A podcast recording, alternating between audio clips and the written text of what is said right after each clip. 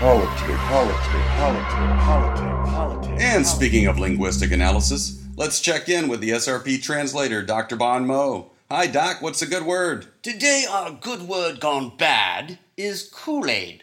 Or, more specifically, drinking the Kool Aid, which now even has its own Wikipedia listing. Well, I'll be.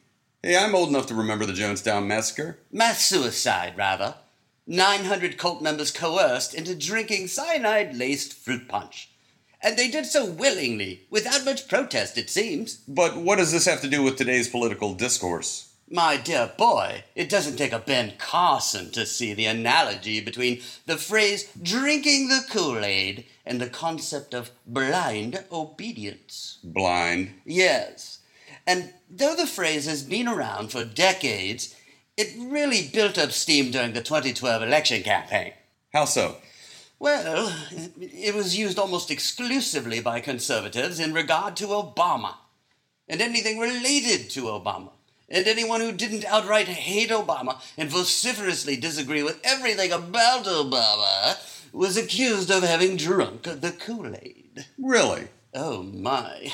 I can't tell you how many dead end conversations I had during that period.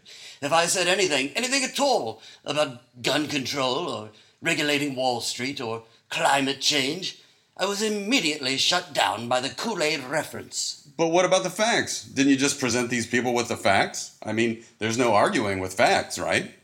Uh, you don't understand American conservatives, do you? What do you mean? I was raised by them. Look, Helen Keller, that was then, and this is now. To today's conservatives, the facts are the Kool Aid.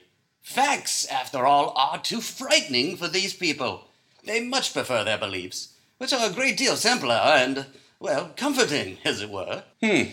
And ironically, the earliest known use of the Kool Aid metaphor occurred in the early 80s. Oh? In reference to those who favored Ronald Reagan's economic policies. And now it's used almost exclusively by extreme conservatives to describe anyone else. Go figure.